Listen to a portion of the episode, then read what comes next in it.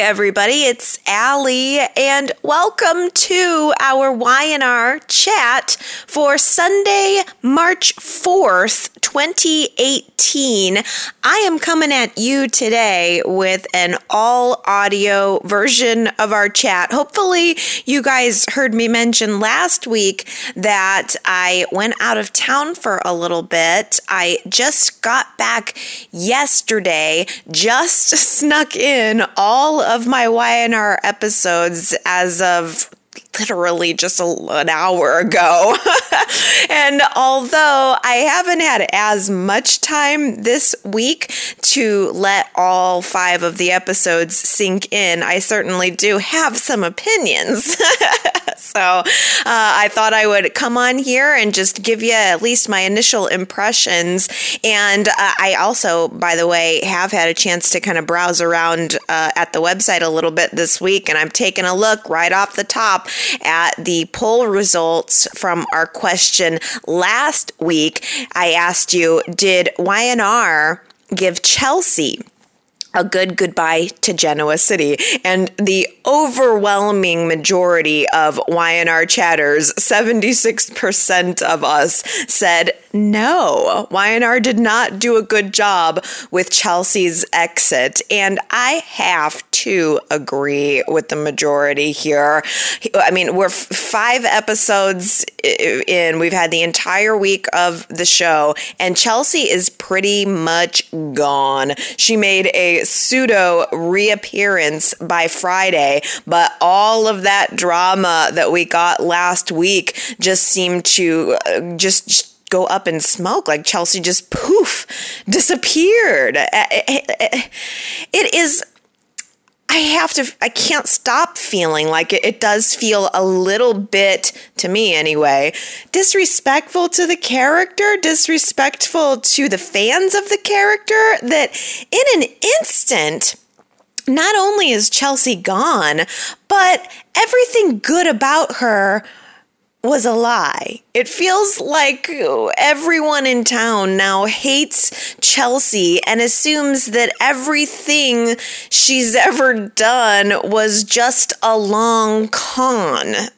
Even her relationship with Nick seems to have just been boiled down to a long con. And I think that some of that was resolved uh, toward the end of the week as Chelsea did make her reappearance to explain a few things, but it doesn't sit right with me the just the note, the sour note that they sent this character off on, and, and it certainly didn't sit right with Nick. Now, I mean, what's he supposed to do? Nick is sitting alone at home with Christian in the empty apartment that Chelsea has left them in. Sorry, Christian, new mommy has run away and left the family. Doesn't it sound a little bit like the Dina story? I made that connection uh, again toward the end of the week with with Jack.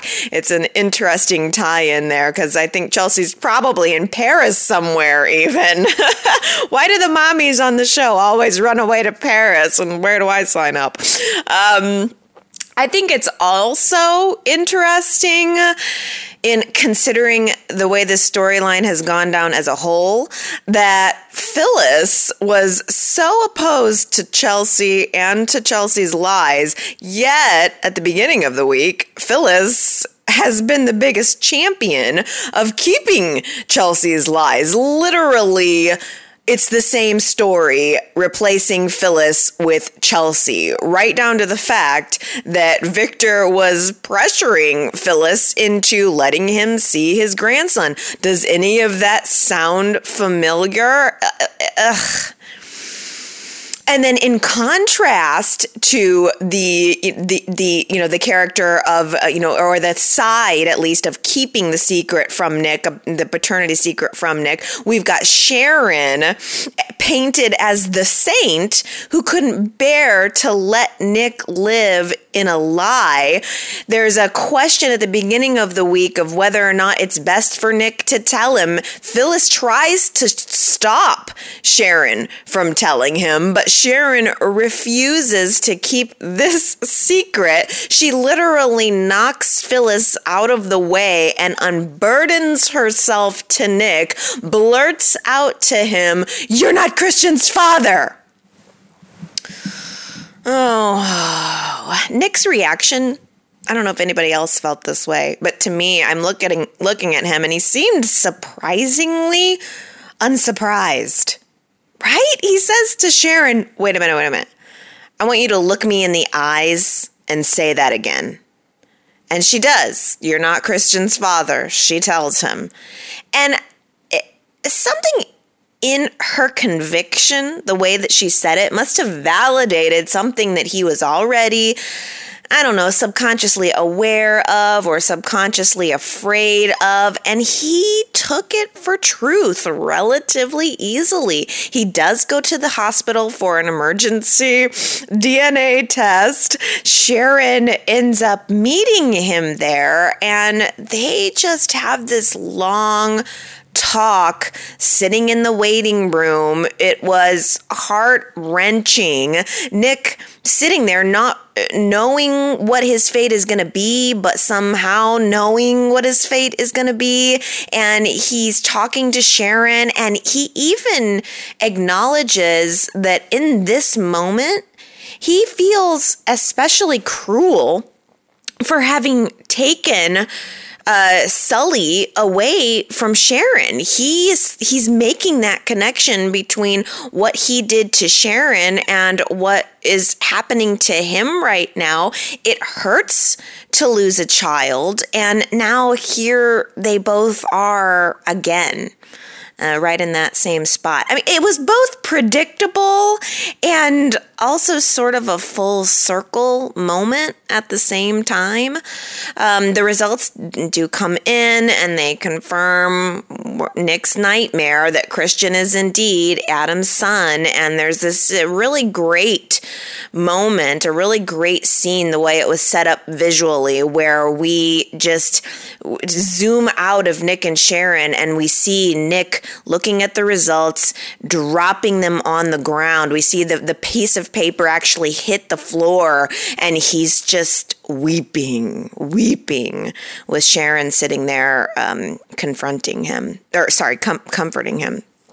Uh, it was really hard to watch. It's hard to see Nick in this place. His life has now just become one devastating blow after another, with so many unanswered questions still lingering in the air. And to add insult to injury, who should show up at the penthouse doorstep this week? Chelsea's mother, Anita. I never liked Anita before. If you go back and listen to the YNR chats when she was on the show, there was just always something about her that drove me crazy. It rubbed me wrong. And now here we are this week. Could she have been any more disgusting? It was, she was revolting to me walking through his door, telling Nick that, Oh, I'm so sorry that my daughter did this to you. I can't even believe she would do such a thing. And then turns it in an instant, saying, um, Yeah, actually, I'm here to provide you with a video that Chelsea made for Christian. Chelsea told me that she, that, you know, she made this video and uh, she wants you to give it to Christian and you can actually have it if you give me $25,000. Yuck. Yuck. What what kind of person blackmails a grieving man like that? I think this speaks volumes to where Chelsea has come from. I mean, if, if her mother is someone like this, it is amazing that she was ever able to pull her life around even for a little bit. Nick Nick just looks at this disgusting sorry excuse for a woman standing in that apartment. And he says to her look i don't exactly have 25000 bucks laying around. I don't really even care about this video. But anita tells him no you want this. Don't you want answers? Uh, there's so many unanswered questions and surely you're gonna want to know. And nick just says you know what? I'm not gonna give you a dime but you know what you can have? Here's chelsea's engagement ring. There's enough diamonds diamonds in there to support a village. So, you know, why don't you take that? Plus, what do I need it for? Not a damn thing. I'm done with Chelsea. There's not a word I need you to pass to her or for her to pass to me. We're over. So he gives, uh, Anita reluctantly accepts his paltry diamond engagement ring, jets out the door, and Nick sits down to watch the video. And when he does get around to it, he sees Chelsea's face appear on the screen. And this is the first we've seen from her since she split town. And she's talking to Christian on his 18th birthday. We realized that this is a video that she didn't want Christian to see until he was 18 years old, and she was wanting to take the opportunity to explain to him this paternity secret. Um, she didn't know at the time that she left that that secret was going to come out. She assumed that it would have, but on the off chance that it didn't, she wanted Christian to know the truth. And uh, of, of of course, uh, you know, all of that had already come out you know, by the time watches Nick is watching this video, but it did serve as an important moment of, of, of, of exposition for Nick to understand what really happened. There were two key points that Nick needed to know in watching this video. One was that Adam was the one who switched the paternity test results in the first place, and that uh, from Chelsea's perspective, she's saying Adam did that knowing that Nick would make a good father to Christian. It wasn't that he was abandoning his son; that he it, it was that he knew that Nick would be a suitable uh, f- father figure for Christian. And two, the other thing that Nick um, needed to know was that Sage knew about.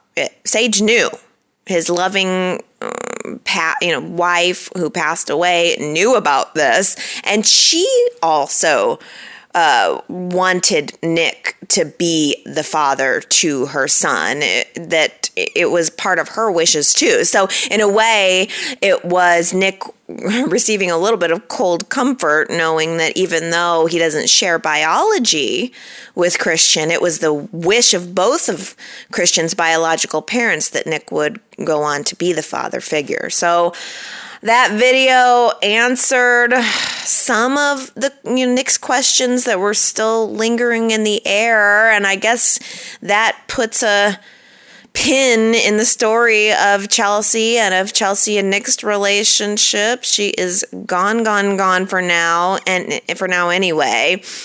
Do you think she will end up coming back? And if so, what would the reception be? I mean, even I just can't keep stop thinking back to at the beginning of the week too. The fact that people were judging Chelsea for leaving Christian on Victoria's doorstep in the cold Wisconsin weather. I mean, it just she just has been painted as such a monster. Do you think that Nick's opinion of Chelsea will have softened a little bit after watching that video. She most certainly did also say I you know I loved Nick I loved Nick and that's why I wanted you know you to stay with him or whatever she said there was a sense of I did love Nick and it was a way for her to say it without saying it to him. Although for crying out loud, she you know, she could go a little bit more out of her way to say it to him, but he got the letter. So, I mean, it is what it is. Now Nick has some answers to some of the practical questions in his mind, but he also still has to decide how he's going to move on with his life. Where, where's he going to live? Where's he going to go? He can't stay in Chelsea's condo Nikki and Victor invited him to move back in to Abby's tack house while she's out of town. Nice. Real nice.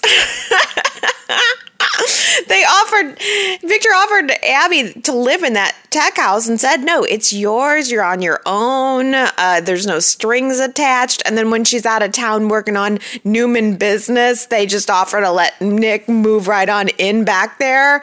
Rude. Plus, I'm so glad, whatever, I'm glad Nick declined that offer. Thank goodness, because I would prefer to never see the tack house again. I don't care if it's Abby or Nick or anybody else staying there, it's a horrible set. But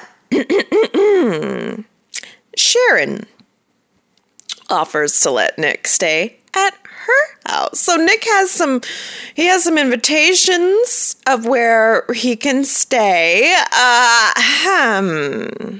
Sharon offers Nick to stay in. I just don't know what to think about that. Hey, I have to mention really, really quick. I think Y&R is recycling wardrobes right now a little more than usual. As Sharon was offering to let Nick stay, and throughout the week, I kept noticing the sweater that she had on because it's a sweater that I absolutely loved the first time she wore it. She it was it's that gray kind of um I don't know if it's like it's not really cable knit, but it's a gray sweater that has sheer white sleeves with like, I don't know, polka dots or something in the fabric. It's a really distinctive and beautiful sweater that I loved so very much, but I have never, in all of my time watching Y&R in nearly 25 years, I have never seen them recycle clothing before. And last week we had Victoria putting on that red rose dress again to do the Valentine's Day redo. And now this again? Is are they trying to save money on wardrobe or something, but I really hate seeing clothes twice. I this is so snobby of me or something, but I guess I've just gotten so spoiled and I'm believing that these people are wildly rich and there's just something that takes me out of the moment and thinking that they could dare wear an outfit twice. I don't know if anybody else noticed that or cared, but um, I couldn't help but mention it. So yes, Sharon is is wearing a dirty dirty sweater that is not crisp from the uh, manufacturer while she is asking Nick if he wants to move in. And at first he declines. He says, No, you know, I appreciate the offer. It's very tempting, but me and Christian need to find our own way. Uh, and, and interestingly, when Mariah finds out that Sharon had offered that to Nick, remember, remember that Mariah and Sharon are sharing the cottage, and Sharon tells Mariah that she offered for Nick to move in there. Mariah was like, "Whew, I'm so glad that that didn't work out. You really dodged a bullet there. Do you think that it's such a good idea for you to be living with your ex husband and with the child that you thought was yours? It seems like a recipe for disaster.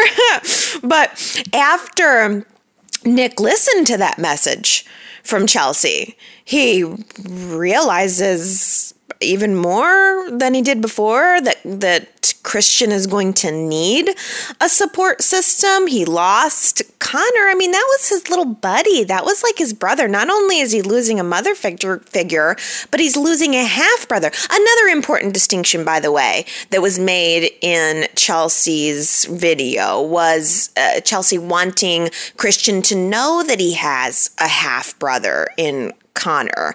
And maybe that's something, I think, I just thought that was a little bit of an interesting seed because we may start to see these patterns develop again with the next generation of Y&R characters. We had Nick discovering that he had this half brother in Adam. And maybe in the future, we'll, if we fo- continue to follow Christian's story, we'll have Connor brought back on the show in a few years as a 30 year old. And maybe that's, that cycle will repeat itself. But um, I think Nick was realizing from that message that it would be good for Christian to be around family and, you know, Sharon and Mariah living at the cottage. Faith, that's his daughter. That's where his daughter lives. It would be easy for them to not have to cart her back and forth places. So he decides to accept Sharon's offer, and Sharon couldn't be more delighted. So there you go. Nick and Sharon pretty much back together, lickety split. Allie's wish has been granted, but. I don't know. It's kind of without any of the fanfare. I mean, it it's not indicating that Nick and Sharon are actually exactly back together, but uh, it's it's kind of close. It's clearly on the road to being back together. Didn't Sharon learn her lesson with Scott about moving guys in too quickly? I, I don't know if this is such a good idea. Let's toss that out to the crowd. That's our poll question for the week. Do you think it's a good idea? For Nick to move in with Sharon? Or are you thinking it's you know right on track? Why not? Let's go for it. Life's short. Or are you more falling into the the camp of thinking that it's a little too quick? I don't know. I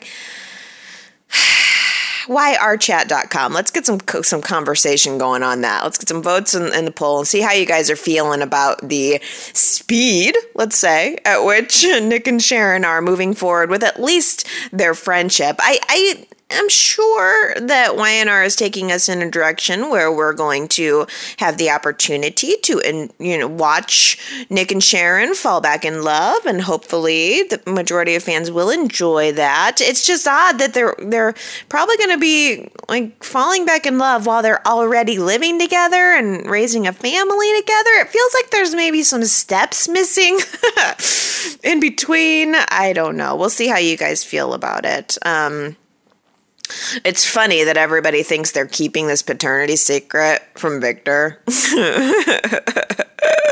Nick and Sharon think they know something and they just gotta find, you know, keep Victor from finding out. Meanwhile, he knows the whole thing. Nikki found out this week that Victor already knew about the Chelsea 2.0 scam and then he helped her cover it up. Phyllis uh, let that slip a little bit. And and when Nikki confronted Victor about it, Victor, of course, as always, covered his tracks, saying he didn't want to hurt Nicholas. So he paints it in a way of uh, I, I I didn't want to hurt him by by letting him realize that his girlfriend was up to these scams, and maybe Vic, maybe that is where Victor's heart is. Maybe he just doesn't want to hurt Nick any more than he's already hurting, but um, the interesting comment that Victor made in that conversation with Nikki was that he is bound and determined to find Chelsea and that he's bound and determined to bring Connor back and sue for custody and raise Connor at the ranch. Do you think that will actually happen? I mean, he was telling Nikki he's basically ready to to to raise that child right there at the ranch as his own. I wonder if we'll see any traction on Connor coming back to town. I'm not sure. I, I see because the thing is, after hearing Sharon and Phyllis and Nick all make a pact to not tell Victor about any of this, I just feel like that is a little bit of a hint. Like we're gonna see Victor try to sue for paternity, if not of Connor, then of Christian or something in the future or sue for uh, custody. Sorry. Uh, you know what I'm saying? It's like the fact that Victor and Nick also had those few moments of civility this week where they were kind of sort of getting along. It just almost seemed to me like this, it was like it sealed the deal of doom.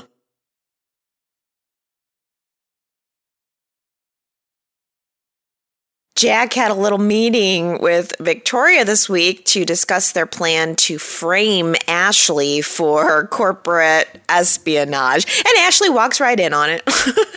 she walks right in and can practically smell the rat from outside the revolving door of the GCAC. She doesn't hear the content of what they're talking about, but there's no reason on earth why Jack and Victoria should be sitting there commiserating. So Ashley knows something is up.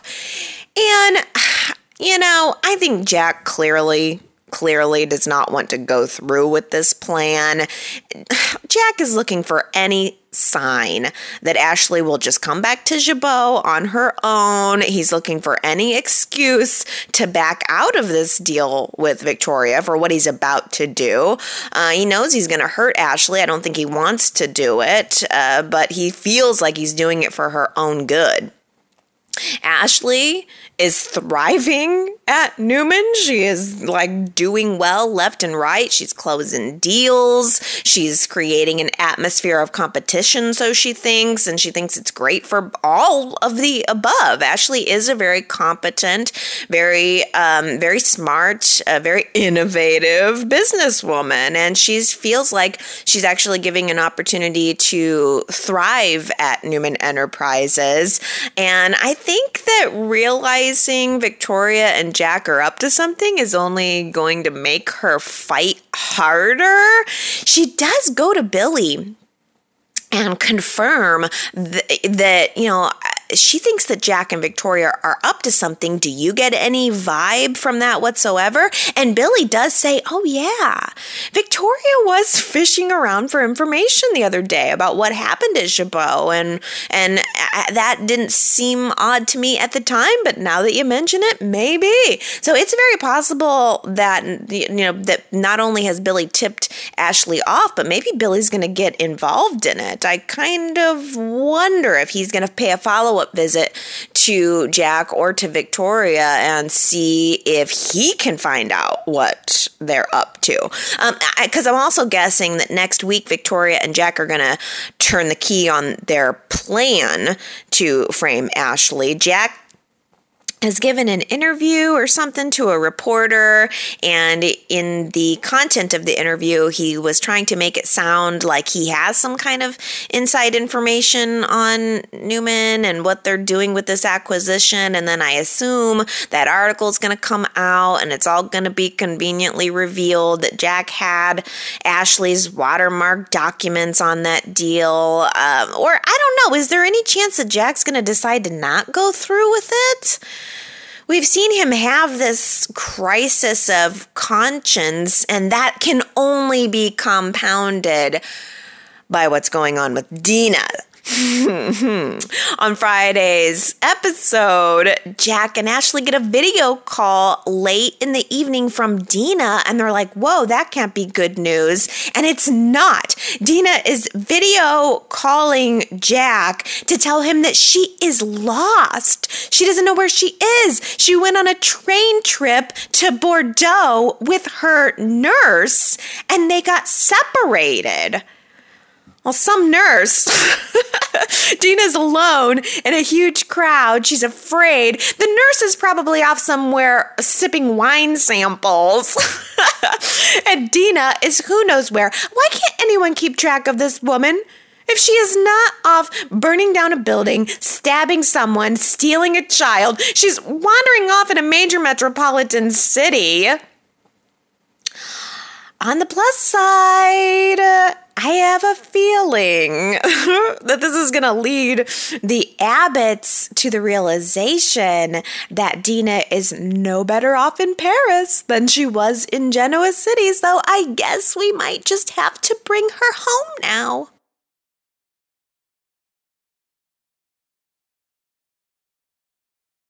JT receives some court papers this week informing him that Mackenzie has filed for full custody of their children. It seems kind of out of the blue to me that she would do this, especially knowing who Mac is. If you guys remember the character of Mackenzie at all, she is one of the down to earth, honest, good natured characters on the show, kind of like Tracy. Her, Brock was her father, and that's who Brock was in for you know in in um in his later years. He was just very like into building houses for people in less fortunate countries. He was constantly doing volunteer work. He was a traveler, and Mackenzie was very much picking up that torch. She was a good person. So why would she be acting so rash all of a sudden? That doesn't make sense to me. And JT spins it when he talks to Victoria about it and says that the reason Mac is mostly filing for full custody is because of her because that JT is moving in and moving on with Victoria so fast and Mac doesn't really appreciate how the how fast they're moving and that they're getting back together and Mac doesn't really like Victoria and that doesn't really seem to make sense to Victoria either. So she starts snooping around a little bit. First she asked Reed what his opinion was. Like, what was the climate in the household when you guys were all living together? Does this seem like Mac? And it clearly made Reed uncomfortable. He really didn't want to talk about it. It didn't seem like he had a lot of information to give anyway. Reed had gotten older by that point. He was trying to stay out of the house. He see he even said something to Victoria. I don't know if it was was it this week or was it last week? It's all a blur. But he did mention something that implied maybe he didn't feel that Mac made him comfortable in the house. Like Mac didn't maybe make him feel like he was a part of the family. He felt unwelcome, so he tried to stay away. Again, doesn't sound like Mac to me. I don't know. Unless she's had a big personality change.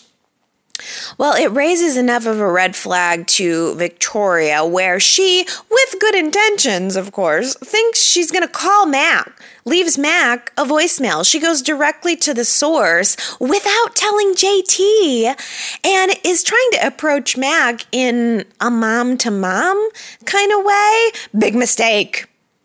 Big mistake because not only is she going behind JT's back, but because it's it's it's it's getting into the middle of someone else's messy divorce. It's a terrible, terrible idea. You, Victoria had no business making the phone call, no matter how good her intentions were, and of course, JT let her know that he did not appreciate this at all. Mac wasn't hearing it. If Victoria is the source of all of this, Mac really didn't appreciate Victoria reaching out to her directly. And JT interprets this as Victoria disrespecting him. He really, really scolded Victoria, laid into her to stay out of his business, even though he doesn't stay out of hers. Victoria and Lily were having a business meeting at the house this week, and not only is he snooping around her computer while the girls are off making tea, but he butts in on the meeting as Victoria's telling Lily, she reports to her, don't go to Ashley, I'm the boss, yada yada. Hey, I was on Lily's side completely. Lily's being put in an awkward position, and Victoria is just being a real dictator about all of this. I don't like Victoria's behavior toward Lily in any way. But JT doesn't get to tell Victoria to stay out of his business and then turn around and literally weigh in on hers right in front of an employee. P.S. I think this is more evidence that JT is going to put the moves on Lily later at the bar they're talking to one another and they're being friendly. And Lily is trying to open up, saying, Yeah, I used to have a good relationship with Victoria, and now it's just gotten uncomfortable for me. And Victoria ends up walking in on it, and she doesn't like it. She is immediately jealous, I think, to see Victoria sitting there with another woman, but she's also not happy to see uh, JT sitting there with one of her underlings, one of her employees. the more I think about it, the more I don't even think that JT wants a relationship with Victoria at all. I think he's still bitter toward her for everything that happened in the marriage and the divorce. And I think that he assumes the best way to complete his spy job for Paul and Christine is to just pretend to be involved with her.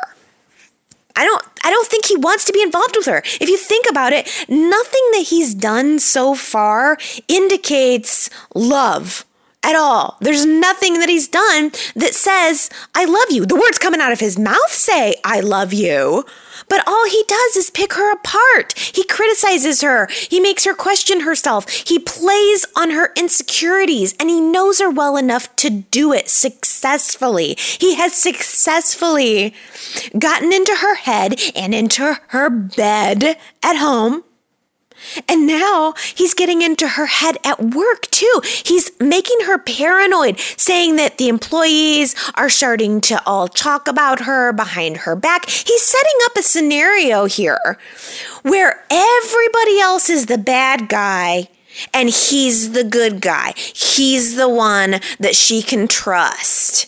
The only one that she can trust what was it he said on Friday? Something, oh, I wanted to smack him. He said something about how, you know, a lot of guys wouldn't even put up with you, Victoria, but I love your crazy, beautiful mind. A lot of guys wouldn't want that, but I love you. You know how like all your other relationships haven't worked out? Well, that's only because they they weren't man enough. They weren't right. I'm right. Ew. Ew.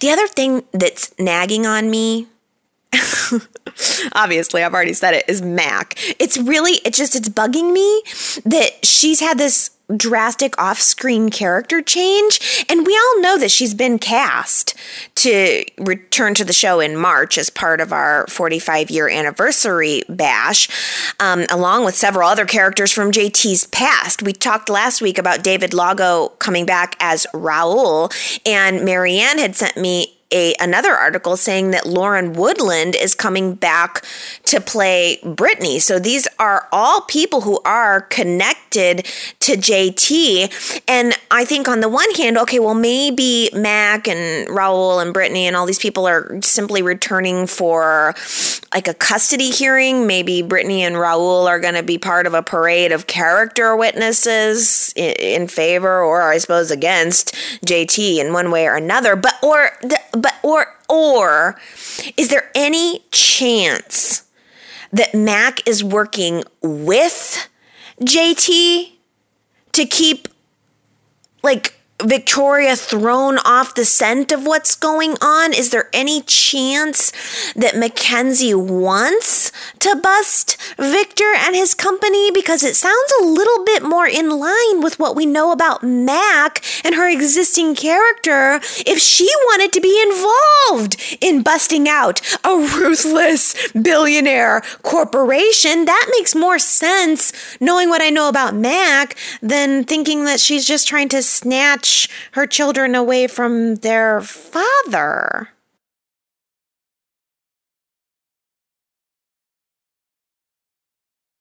I had some fun this week watching those sequences of Hilary's pregnancy and childbirth fantasies that turned into nightmares. That was really funny. She is like imagining that this that she's gone through with the in vitro fertilization and she's having she's in the delivery room having her child and it's a beautiful it's a beautiful experience where her lipstick, her lip gloss is just glistening and she's just going, ooh, ooh, ah. It's the most beautiful and perfect and mild, like almost like it felt good giving birth scenario. And then she looks down and the doctor is the father. It turns into a nightmare where he's taking the child away from her. And then she has another nightmare scenario where after she's given birth, she's at the athletic club with her child, or I think, no, I think she's pregnant still. Yeah, and I think maybe she was pregnant still, but she was running into the father, realizing that he was the donor she picked, and he, that, oh, he's so handsome and everything. And then all of a sudden the cops come in, slap some cuffs on him, and he's like a serial killer. oh, those were funny. I liked that. I'd say that we were correct in predicting that the idea of artificial insemination has been officially soured in Hilary's mind and removed from Hilary's mind. Well, I mean, besides, she's already now had the realization that what she really wants is a family with the man she loves, with Devon. But Devon, Devon runs hot or ice cold when it comes to Hilary. He is so disgusted by her and her collusion with Juliet, and he was refusing to do business with her directly. He was sending Tessa to be the go between for everything. So Hilary just decides to quit. She just offers her resignation right then and there, and I'm thinking maybe that's not such a bad thing. Yet, Devon invokes her contract and the fact that there is apparently a clause in her contract that requires her to stay with the Hilary Hour for a certain amount of time after the deal has gone through. And something about that, though, just the fact that he would bring that up made me kind of suspicious of Devon. Like, if he wants Hilary out of his life and out of his family so bad, then well, first of all, backing up, why the hell did he buy her show in the first place? And then now, why would why would he require her to stay in his life? Like, why would he require her to stay there? I just it makes me suspicious of Devon, and I just I suspect that Devon simply enjoys having control over Hilary. I think that this gives him an opportunity to have the one thing that he didn't have when they were married control. That was always what he wanted. He wanted to be able to control what she did, and in some ways, it was good. Would have been good. I mean, he Hilary needed to be roped back in, but he was never able to do it. It was the one thing he was never able to do. She loved him. They had a great relationship, great sex, great understanding between one another. That was never the problem. It was always, always that he couldn't control her crazy behavior, and now here he is you know, here he is with with with a bargaining chip over her. And and once again, like for the millionth time, he thought that she had changed and he realized that he was wrong.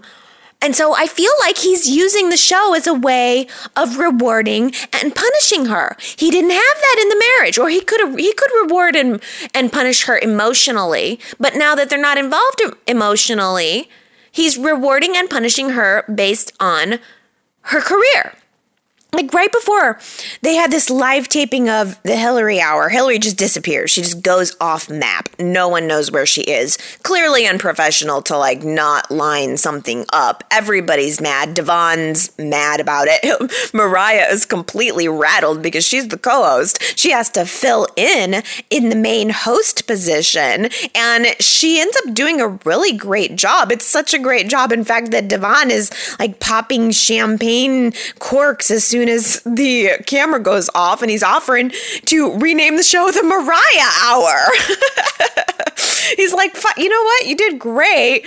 Let's just get rid of Hilary, which he could have done anyway. He didn't wouldn't have needed Mariah. He could have brought in another host. Somebody he could have hired some professional to come in from out of nowhere to refill Hilary's spot. He didn't need Mariah. And now all of a sudden, though, uh, Mariah did such a great job, he wants to accept Hilary's resignation. Well, what, a couple hours later, he finds out that where Hilary really went. Okay, a young girl comes into the studio looking for Hilary, revealing that Hilary is her mentor, and where Hilary disappeared to was to help her.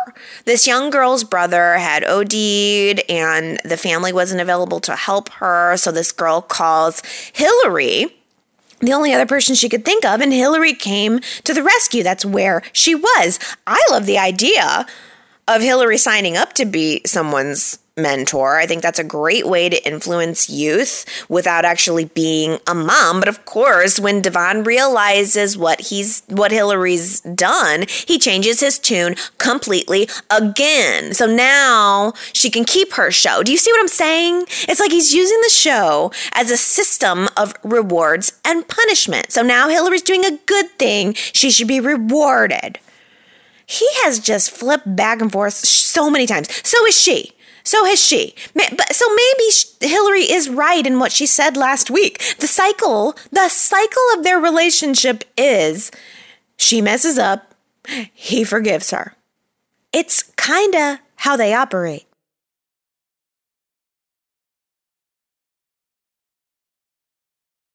What color is the sky in your world?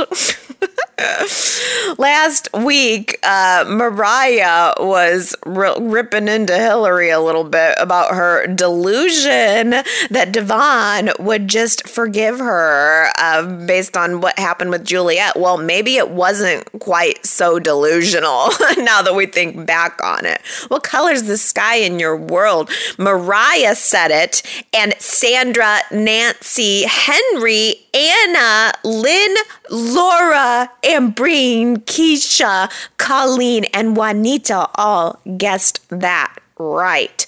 Let's do another quote here, real quick. I like this one, it jumped out at me. Some dough's better than no dough. Some dough's better than no dough.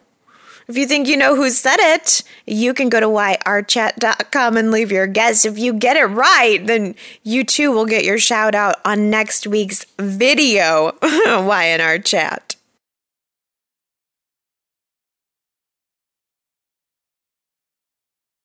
Well, you know, I hate to chat and run. Normally, this would be where I would pull together comments to read and respond to for everybody, but I have not had a chance to dig into comments for the week. I've, I've definitely glanced and I've seen some good ones, but it takes a little bit of time for me to pull things together and uh, and organize them based on topic and all that stuff. So I am really sorry, but I'm I'm, reading comments personally, but I am not going to be able to uh, p- pull them together in time to get this Y&R chat chat out to you on Sunday morning. So um, I apologize for that, but that certainly doesn't mean that I'm not reading. And in fact, um, I had, before I left town early this week, made a couple of little tweaks to the website this week, uh, including making the comment section a little bit better. You can actually go in and subscribe to threads now. So if you wanted to go in and get an email every time somebody responds to the chat, you could do that. If you want to get an email, if you want to leave a comment and then uh, get an email when people respond to you, you can do that too. So I just thought that seemed a little nicer, make it a little more interactive. You can upvote, downvote comments if you would like to. Just, I'm trying to find ways to allow you guys to chat a little bit more with each other and give you, you know, give some thumbs up and all that to each other, um, uh, as opposed to just um, just just sending messages to me. I, I it's a Y&R chat, so I've, I've, it has occurred to me that I should probably make it so that you guys can chat with each other, not just to me. So so if you want to go to yrchat.com, you can leave comments there, subscribe, vote, uh, look at all of the various things that I've got going on there. I'm going to continue to make some updates there. I think that's a good I think it's a good effort to put forth and trying to make things a little more interactive. So you might see more things improving hopefully here in the new fu- in the near future. Uh, okay, my brain is toast. I hope I did a good job hitting the main points of the week. And I, if not, I will do a better job next week. Once I've had some chance to settle back in and unpack my shampoo. Settle into my Y&Rs for the following week. So I apologize for the abbreviated version, but most certainly look forward to getting back to the full gig next week. And you can uh, don't don't don't be afraid to let them rip at yrchat.com. I do love hearing from you. And um, yeah, I think that's it. I love you guys, and I will see you next Sunday. Bye.